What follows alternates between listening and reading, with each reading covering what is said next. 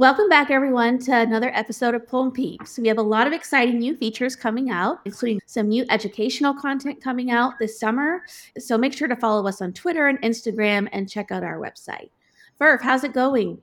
It's going really well. I'm very excited for a couple new things we have coming up, so stay tuned. Today, we're just super excited to be back with one of our standard episodes, one of our Pulm PEEPs case files. Totally, Furf, and so excited to be back in the Northeast and virtually visiting Boston University. So, first we have Lauren Kearney. Lauren is a research fellow at Boston University. She's been at BU for six years, completing her internal medicine residency and chief residency there. She's pursuing a research career in health equity and community based participatory research to improve outcomes for patients in lung, with lung cancer and other pulmonary conditions. Lauren, welcome to Pulm PEEPs. Thanks so much for having us today. Yeah, I was so excited, Lauren, to hear about this case and hear about Boston University. You're going to be joined today by Dr. Chris Reardon, who's a clinical professor of medicine at Boston University, where she is also the fellowship training program director for pulmonary and critical care medicine.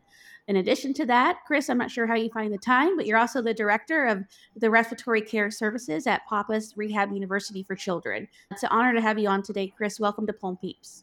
Thank you. It's really great to be part of your podcast. I listen to it on my commute. Thanks for listening. It's the right time to be doing it. Absorb a little bit of good audio content on the way to work. Same thing I do. uh, finally, we have Katie Steiling. Katie is an assistant professor of medicine at Boston University and a member of the bioinformatics graduate program.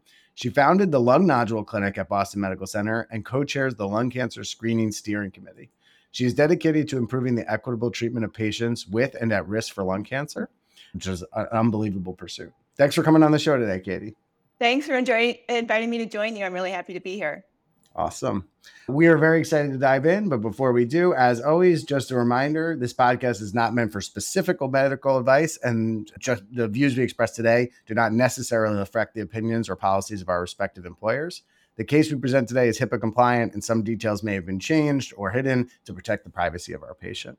Thanks, Furf. Excited to get started with the case. So, Lauren, I'm wondering if you could tell us about the patient that you met. Definitely. So, today we'll be talking about a 44 year old male who reports current tobacco use. He is also experiencing homelessness and has been staying at a shelter.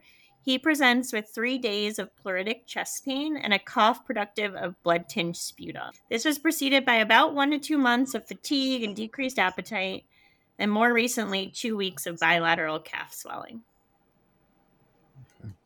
All right. So even right there, we have so much to talk about already. You know, the uh, blood tinged sputum versus hemoptysis question com- comes up quite a bit. And I think it's a really important history taking detail. So just to hone in on that, we've done tons of episodes on hemoptysis. We encourage you guys to take a listen. But there we were really talking about massive hemoptysis versus uh, non massive or non life threatening.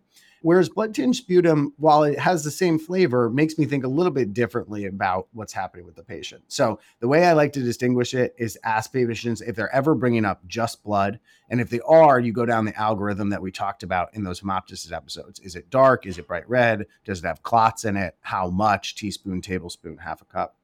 If they're talking about coughing and it's blood tinge, I often ask if there are flecks of sputum within there. Do they ever cough first and bring up some sputum that doesn't have blood in it and then it finally gets some blood, thinking about upper airway irritation? And it makes me think a little bit more about a process that's not necessarily related to their vasculature, but actually something going on with their pulmonary epithelium and lining. So, just a, a few pearls that I like to think about with that.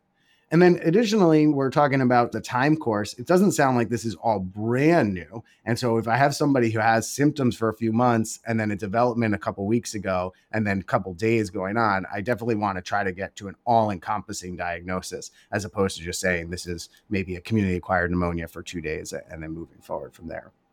But I wanted to hone in on two pieces of history a little bit more that certainly can influence our diagnostic reasoning. So you mentioned that the patient was smoking and that he was undomiciled. And so I, I think active smoking in a younger patient like this can be a little bit different than when we think about a patient who has smoked 100 pack years and we're very much into an emphysema framework. So it's helpful to think about the associated conditions with active smoking. And certainly, a patient who's undomiciled or living in shelters may be at risk for different diseases than patients who are not. So, Chris, any special things you think about when considering the portions of these history for the patient? Yeah, Dave, when I have a young person who smokes heavily, you do think about was this a chronic bronchitis patient? Could it be chronic obstructive pulmonary disease? But then, as pulmonologists, we like to try and think of the more rare things that we have to consider in our differential diagnosis. So, one condition that I would consider would be Langerhans cell histiocytosis, which is a smoking associated disease and can occur in younger people, such as our patient. And one of the symptoms can include pleuritic chest pain, as this patient was experiencing.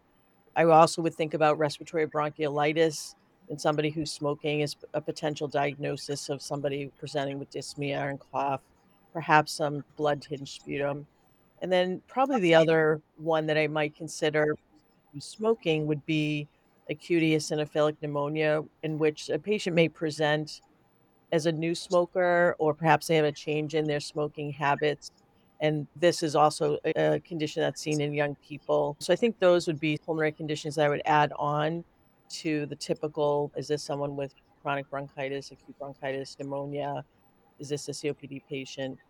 And then the other aspect of the case that you asked me about was the the patient who is experiencing homelessness and what risks that that might entail in terms of their clinical presentation. And I think we always have to consider the possibility that someone might be exposed to tuberculosis or other mycobacterial infections when living in close quarters with other people. The other things to think about would be why is this person homeless and not currently having their own place? And was this a mental health issue? Is this a substance use problem? And that the associated risk with substance use, could they have HIV infection? And then also, where, do, where are they from? Are they newly arrived to the country? So, the countries that they have come from, the endemic infections perhaps that they might be bringing with them from their home countries. And then some of our patients who are living in shelters are still working. So I think we still have to pursue occupational history in our questioning of our patients because they live in the shelter but go to work and they might have some exposure that might be causing some injury to their lungs.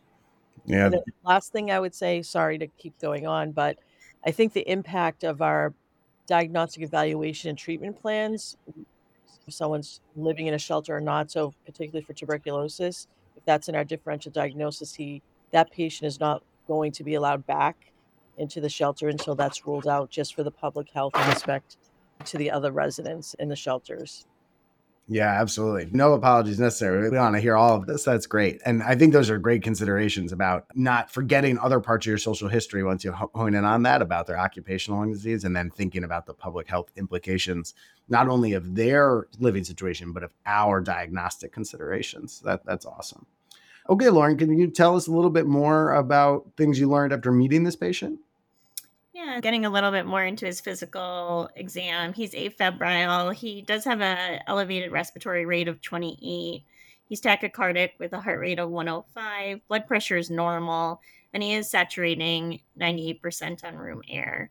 But he appears pretty uncomfortable, especially when you ask him to take a deep breath. It's very clear that he's in pain, and he has pretty dry mucous membranes. His cardiac exam is notable for the tachycardia, but he does have a regular rhythm. In an auscultation, we noted a right pleural rub, and he has crackles at his bilateral bases.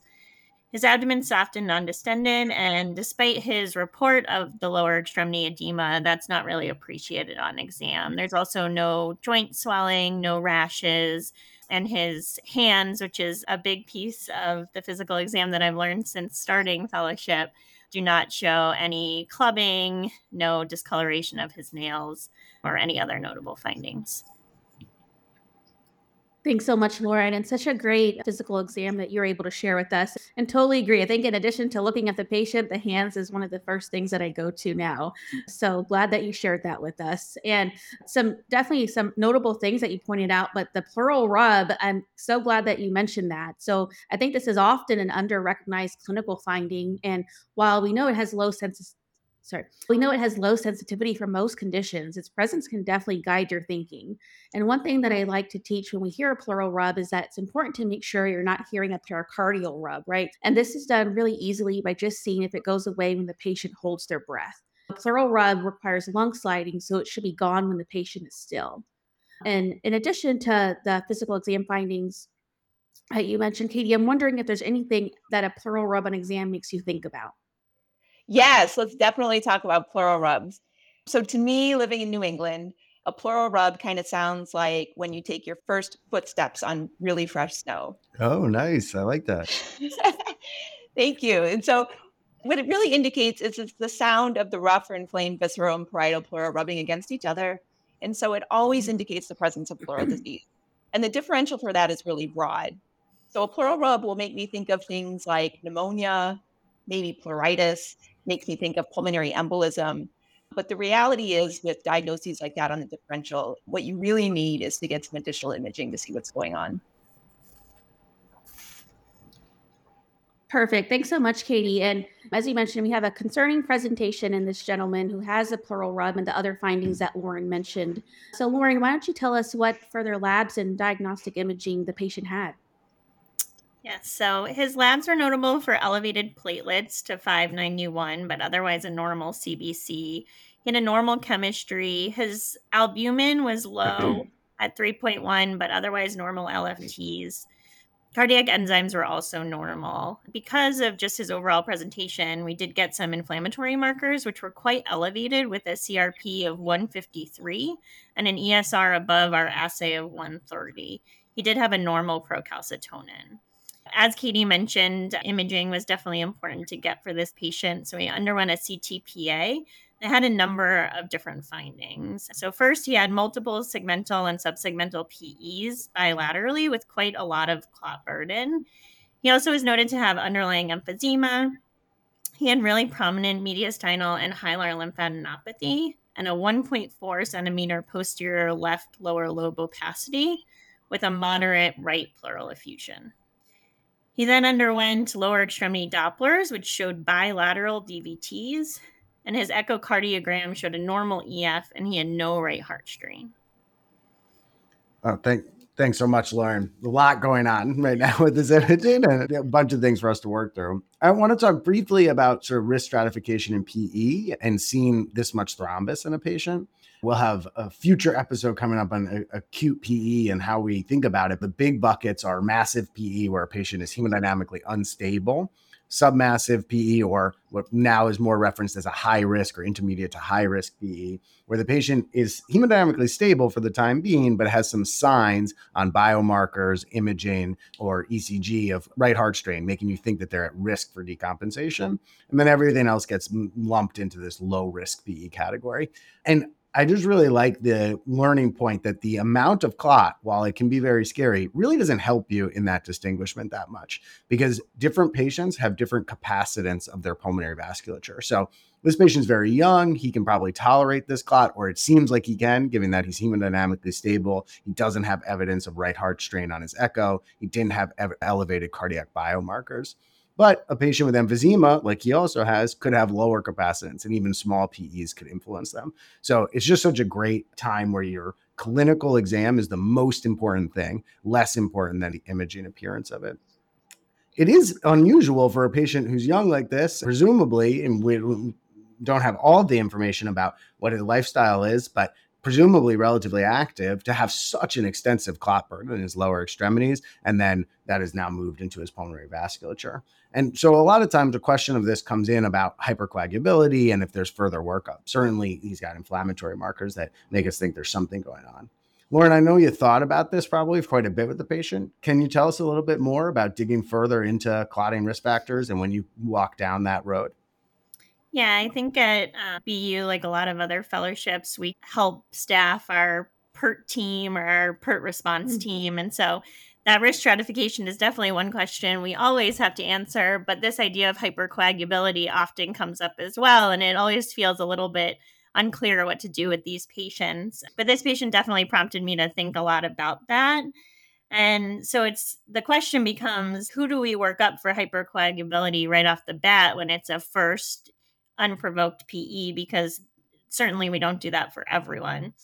But the patients who we should think about this in are young patients, usually less than 45 years old, thrombus in multiple or unusual vascular beds, history of kind of odd things like warfarin induced skin necrosis or multiple miscarriages, or patients with arterial thrombosis.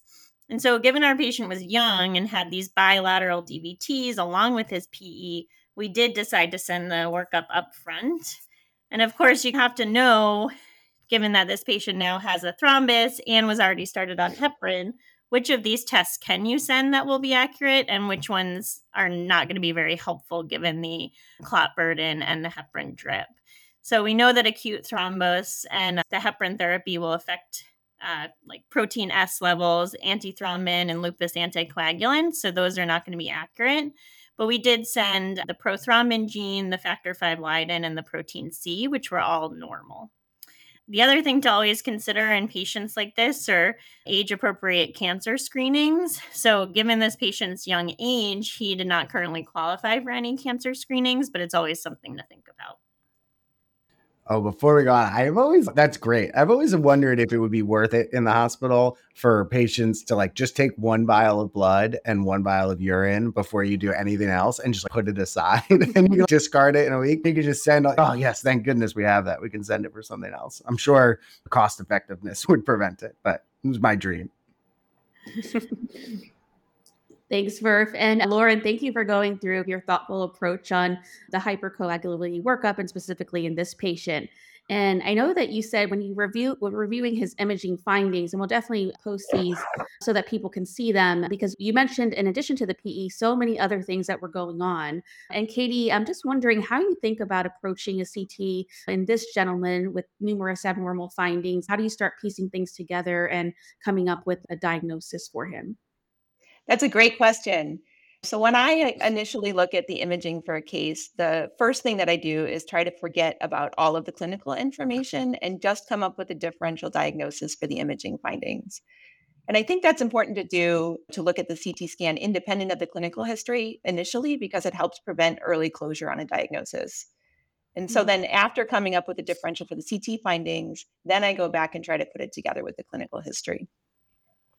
So for this particular patient, if I'm just considering his CT scan with no clinical history, the first question is Could all of this be related to the pulmonary emboli? I think it's possible that this consolidative nodular opacity on the left could represent a pulmonary infarct, but then he's got the lymphadenopathy. And I wonder, could that be reactive? It's not impossible to have reactive adenopathy with pulmonary emboli, but I think that would be more unusual. And then he also has this pleural effusion on the right, and while pleural effusions can occur with pulmonary emboli, the effusion for him is unilateral and the clots are pretty extensive and bilateral. So then I wonder if it's not all related to pulmonary emboli, what else could be going on? I think in broad categories, things like malignancy, I always consider the possibility of infectious causes. We talked earlier about mycobacterial disease and TB. Those conditions can certainly cause consolidations and lymphadenopathy, but are less commonly associated directly with things like venous thromboembolism. I would also consider things like a variety of inflammatory conditions or whether perhaps a rheumatologic condition might explain this constellation of CT findings. The other thing you mentioned about the CAT scan for this patient is that it had a lot of emphysema on the scan. And I just want to make a plug for the ATS guidelines that recommend eh, alpha 1 antitrypsin testing for all patients with COPD and emphysema. And this is something that our fellows at Boston University are very used to hearing about and sending because of our robust and outstanding Alpha 1 Center run by Andrew Wilson. That is awesome. Yeah, you do not want to be the fellow who gets to their board pulmonary boards in third year and realizes that you should have been sending alpha one antitrypsin on all of your emphysema patients and you haven't been. So good plug. I love it. All right, so a lot of things to go on, a lot of things that are on our differential now, and I think we're in the right zone with our category. Lauren, what steps did you guys take first to try to get to the bottom of this? Yeah, so we certainly had a very broad differential. We pursued each of these categories of differential as Katie laid out. So, with the increased inflammatory markers and rheumatologic disorders on the differential, we sent an ANCP, a double stranded DNA, rheumatoid factor, ANCA, and complement levels, all of which were normal. The patient was ruled out for tuberculosis, and there was no nothing on his AFB stain. And then, given that he had this pleural effusion, it felt like a thoracentesis was the next step. So we drained 600 cc's of cloudy yellow fluid. The pH was 7.59. The LDH was 345. His serum LDH was 432. The protein was 5.8 or sorry, let me start that again. The LDH was 345 compared with the serum LDH of 432. The protein was 4.9 compared with the serum protein of 8.4. The cell count was just around 2,500 with a lymphocyte predominance, and the cultures and cytology were negative. So, putting it all together, he met all three of Light's criteria and had a, at this point, idiopathic lymphocyte predominant exudative effusion. Thanks, Lauren, for going through that with us. And if anyone needs a review of further pleural fluid analysis, definitely check out our top consult episodes that we had with Mira John and Eileen Lynch on U pleural effusions. And I've always found these cases a little vexing, where, as you were mentioning, we clearly have an exudative effusion, but we still don't have a clear cause yet. And I think the cell count here can be really helpful. And often these idiopathic or undifferentiated pleural effusions are lymphocyte predominant. So in these cases, I usually think about a few things. And one of the things that jumps out to me at the top of my differential is definitely TB, because the gram stain in cultures can be negative, and even AFB staining can be missed in certain situations. But other things to think about, including inflammatory diseases such as rheumatoid pleurisy and sarcoid, can have this presentation, although effusions are a little bit rare in both of these conditions. But Chris, I know you're an expert in this, and I'm so I'm wondering other things that you would want us to consider with the lymphocyte predominant exudative effusion. Oh, excellent. Yeah. So, Christina, just as Katie pointed out with the differential, I try and think about the differential for lymphocytic exudative effusion just by itself without the clinical history, and then go back and tie in the clinical history. So, the big laundry list of things, as you pointed out, TB is like a big thing, but other mycobacterial infections potentially um, fungal infections, viral infections can cause a lymphocytic effusion. You mentioned rheumatoid arthritis and sarcoid. With the mediastinal adenopathy, sarcoid, I think, certainly is on the list. Thinking about post CABG, this patient didn't have a CABG yet. Yellow nail syndrome, chylothorax potentially, neoplasm, I think that's big on the list. So any kind of malignancy, particularly lung, esophageal, one can have lymphoma or leukemic infiltration that can lead to a lymphocytic effusion. And then of the like fungal infections to think about like histoplasmosis, which can give you a lot of robust mediastinal adenopathy and filariasis potentially is sort of a weird thing. Again, where's this hmm. person from? So I think that's what I think about when I have my list and then tie in the clinical history. So for him, you know, I'd be thinking hmm. about tuberculosis, perhaps sarcoid, chylothorax i don't think his his uh, the milky appearance did not seem to be obvious based on the description lauren just gave us.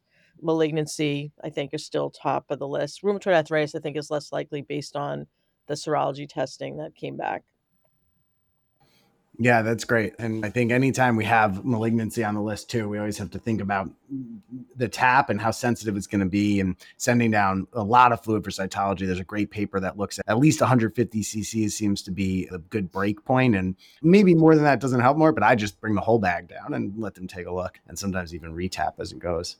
My one exactly. good, yeah, my one good plug on yellow nail syndrome. I'm glad you mentioned that. I had a co-fellow who was convinced we had one once, and it turned out the patient just smoked a lot and like mm-hmm. yellow nails and normal pleural effusion. These are just great considerations. We have a lot of things that we're still suspicious of, a lot of concerning things, but we don't have a diagnosis yet. And given the patient's significant presentation, it's really important that we get to one. Lauren, what did you guys do to try to figure this out further? Yeah, so at this point, we were really struggling with next steps and a lot of our discussion really revolved around could we just blame all of the CT findings on PE or is there something else going on? And no one really felt comfortable saying, oh, this is just PE, send them out and don't do any more workup. So we were starting to pursue more invasive procedures to get pathology, thinking about an EBUS, which obviously was complicated in the setting of him being on the anticoagulation. But in the upcoming days, he started to ve- develop this left lateral neck pain and on re-examination, he actually had pretty bulky lymphadenopathy in the left and right neck and the supraclavicular regions. So this prompted us to get a CT neck, which showed extensive supraclavicular lymph nodes, and IR was able to perform a percutaneous biopsy, which ultimately got us our diagnosis of metastatic poorly differentiated adenocarcinoma, which was most compatible with a lung primary. I will say to your point about the sensitivity of the pleural effusion for malignancy, About two weeks after his initial diagnosis, he reaccumulated enough fluid to be symptomatic. And so another tap was performed. And at that time, the pleural fluid now was positive for malignancy, also compatible with this metastatic adenocarcinoma. Well, thanks, Lauren. And, and, such an unfortunate kind of outcome, I think, in such a young patient as you're presenting today. I know that we have a diagnosis, though, now, but Lauren, can you walk us through the next steps that we should be thinking of when we have a patient with a new diagnosis of late stage lung cancer, such as your patient today? Absolutely. So now we have a diagnosis of malignancy, which unfortunately appears to be pretty aggressive and advanced at this stage. So the focus really turned to further staging and determination of what the treatment steps would be so that we could start treatment as soon as possible. So he underwent a MRI brain and a CT abdomen pelvis, both of which did not show any other evidence of metastatic disease. So he had stage 4A disease given this pleural effusion, but without other distant metastases. And then, guided by our oncology colleagues, we used the tissue that we had to try to identify a targetable driver mutation. So, some of these are EGFR, ALK, ROS1, BRAF. He didn't have any of those. And then these patients are always tested for PDL1 expression. And he actually had pretty low PDL1 expression. And that's very consistent with this kind of rapidly progressive extensive disease. So, oncology decided to treat him with kind of the standard of care, which is chemotherapy, but interestingly, and a big learning point I think for me was that this patient still got pembrolizumab, and this is routinely used irrespective of the PDL1 expression. And this is based on the Keynote 189 trial, which showed significant survival benefit regardless of the PDL1 expression. Yeah, that's a fantastic point. We need to have a whole series of episodes about lung cancer and then the personalization.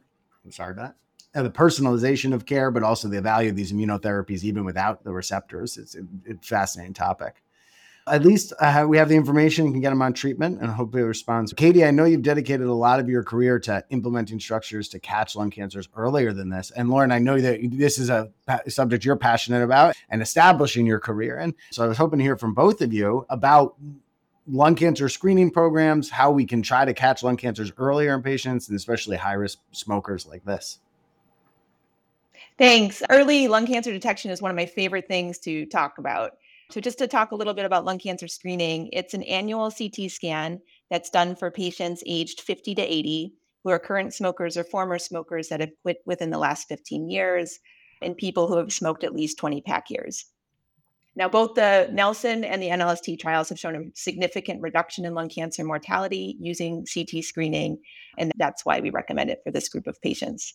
We implemented lung cancer screening at Boston Medical Center in 2015 using a multidisciplinary approach. And then in parallel, we launched a lung nodule clinic. To date, we've performed over 10,000 screening CAT scans, and we currently average about 200 to 225 screening CTs per month. For our program, compared to the NLST, our patients that are screened for lung cancer tend to be older they are more likely to be current smokers. They tend to have a lower number of pack years, although still within the eligibility criteria. And our patients are much more racially and ethnically diverse than those participants in the randomized trials of lung cancer screening. For example, our patients at Boston Medical Center, about 35% of the patients receiving lung cancer screening are Black, whereas this proportion was around 4% in the National Lung Screening Trial. So when you hear those numbers and those differences, it begins to raise the issue of disparities among cancer screening. And if it's okay, I want to pass it off to Lauren so she can talk about some of her really amazing work in that area. Yes, please. Yeah. Thanks, Katie. I think it's really impressive how many patients we've screened and to see the differences between our patient population and the trial populations. And this patient is just one of so many people as a resident and now for been a first year pulmonary fellow that I met who were diagnosed without lung cancer screening. And in particular, this patient did identify as Black. And as Katie mentioned, significant racial disparities exist both in the screening for lung cancer and then in lung cancer treatment. And so that's really inspired me to pursue a career in addressing these health inequities. And I'm very lucky at BU to be supported both at BU and at VA Boston with an amazing mentorship team who I think is going to set me up for success to try to address some of these things. Just wanted to briefly mention some of the research that we're doing, and it spans the continuum of lung cancer screening from how to identify patients. Really, the goal of identifying patients is who's going to benefit most from lung cancer screening, and there's still work to be done in that area, particularly around Black patients. There's good data that shows that Black patients in particular are more likely to develop lung cancer at younger ages and with less pack year history. So, very applicable to this case. And these patients are not currently being captured for lung cancer screening. So, I'm involved in work at VA Boston looking at how we could maybe optimize how we choose patients for screening. And then some work that I'm particularly excited about at both both VA Boston and BMC is how we engage actual patients and community members to figure out how can we best do this work together. And that's really where this community-based participatory research comes from. And it's a really exciting kind of turn in clinical research where we actually turn to the experts which are patients and community members to tell us how to do this research and how to deliver care. And i'm just really lucky to be in an environment that's so supportive of this career path yeah, that's truly amazing. I was at a conference yesterday. I heard from a colleague, Leo Celi, uh, who made this quote, and it's attributed to a bunch of people Don Berwick, Edward Deming, Paul Batalden, but it says like every system is perfectly designed to get the results it gets. And so the disparities that exist now are all from this trial that has 4%. It's amazing that you're addressing these disparities at systemic levels. Very excited to see where your work ends up. And maybe you'll come back on the show and share it with us when you have some, mm-hmm. some further progress, which I'm, I know is inevitable. And I think it's important too to just recognize how national of an effort this is and how well supported we are from ATS. I'm actually very excited to be attending the Health Disparities Symposium on Saturday, where I'll get to work with people from all over the country on this work. And it's definitely a national effort that I'm really excited to be a part of. That's great. We were actually doing a recap of that symposium on the show with the organizers. So great. great. Yeah. Yeah, so many exciting things to look forward to. And thank you, Lauren and Katie and Chris, for sharing some great things about Boston University so far. Just the great clinical care, some things that you've highlighted are, I think, fellows being able to be part of the PERT team, which is so important in diagnosing acute PE and risk stratification and management. Katie, you shouted out the Alpha 1 Antitrypsin Center, which is amazing. And then the work that you and Lauren are doing with lung cancer screening, as well as the follow up in the nodule clinic. But we want to hear more about about Boston University and how great it is. So I'm wondering if each of you could tell us something unique that you enjoy working at Boston University and specifically the Pulmonary Critical Care Fellowship. Lauren, I'll start with you. What do you want listeners to know today about BU? Yeah, wow. There's so many reasons. I, I, clearly love BU. I've been here for six years and chose to stay on for Pulmonary Critical Care Fellowship. And the number of reasons are too many to list, two of which are Chris and Katie, who I mm-hmm. had the pleasure of working closely with in residency and now in fellowship. But I think overall, our faculty are really just amazing and the level of autonomy that we get as fellows to really develop our skills, but with that very supportive backup that makes us feel like we can always reach out for questions and as soon as I started fellowship, I immediately felt like a colleague and less of a trainee. And I think that really breeds this amazing culture of being able to work really well with our attendings. That's awesome. It's so important as one goes through additional training. So, Chris, I know that you may have some biases with your fellows, but I'm interested in hearing what you want to share about BU today. I definitely love our fellows. They're wonderful people. And I think BU and Boston Medical Center is a very unique place for people to work and train. It's the largest academic safety net hospital in New England. And I think we have a very robust clinical and research program for all of our trainees. And the trainees and faculty who are here are committed to the mission of Boston Medical Center of providing exceptional care to the underserved. And it's you really go home at the end of the day feeling like you're helping people. Yeah, so important for allowing us to keep doing what we do every day. Katie, what about you? Anything that you want to share? My favorite things about BU, BMC, and the Pulmonary Center are my patients and the people that I work with. So, faculty, fellows, and all of the staff. I, and I think that the lung cancer screening program is a really great example of how we bring all of that together. It was really through the support from BU and BMC and united efforts from people across the university and the hospital system that we were able to build this really incredible program to screen patients for lung cancer. And it's a program that's high volume, it's high quality, and it saved lives. And on top of that, it serves as a focal point for cutting edge research like Lauren's doing. That's amazing. Yeah, sounds like an unbelievable place to, to work and learn it'll be easy on our road trip, Monty, because you'll come and visit. You can stay with me, and then we'll just go down the street. It'll be great. Looking forward to it. Yeah.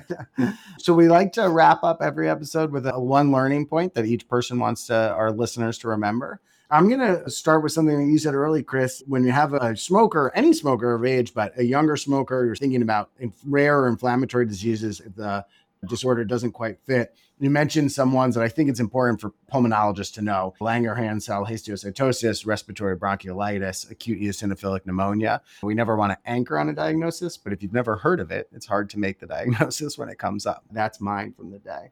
Monty?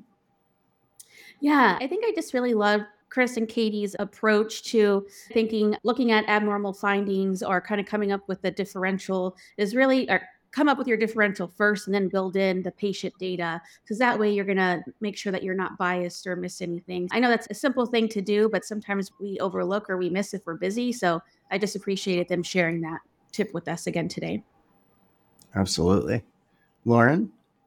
Yeah, this case really helped me hone in on that question of the hypercoagulability workup. So, thinking about those predisposing factors and the patient's age and things that might make it more likely. And particularly in this patient, I think, despite the fact that they were not eligible for age appropriate cancer screening, having malignancy high on the differential given his presentation with his VTEs. Yeah, that's an important one for everyone to, to approach at some point. Katie? My takeaway is to be sure to come up with a differential diagnosis for the CT imaging findings, the same way that you would for a constellation of symptoms or a constellation of physical exam findings. And that even once you have a unifying diagnosis, to be sure to ask the question why. So, why does the patient have this diagnosis and why do they have it now? Yeah, thanks for reiterating. And I know Christina said it, but I think it's really important, especially in the age where we realize that even a one liner makes you really biased, right? And can be biased in negative ways. It's important to have that unbiased approach. Chris? I think my takeaway is the power of a careful physical examination.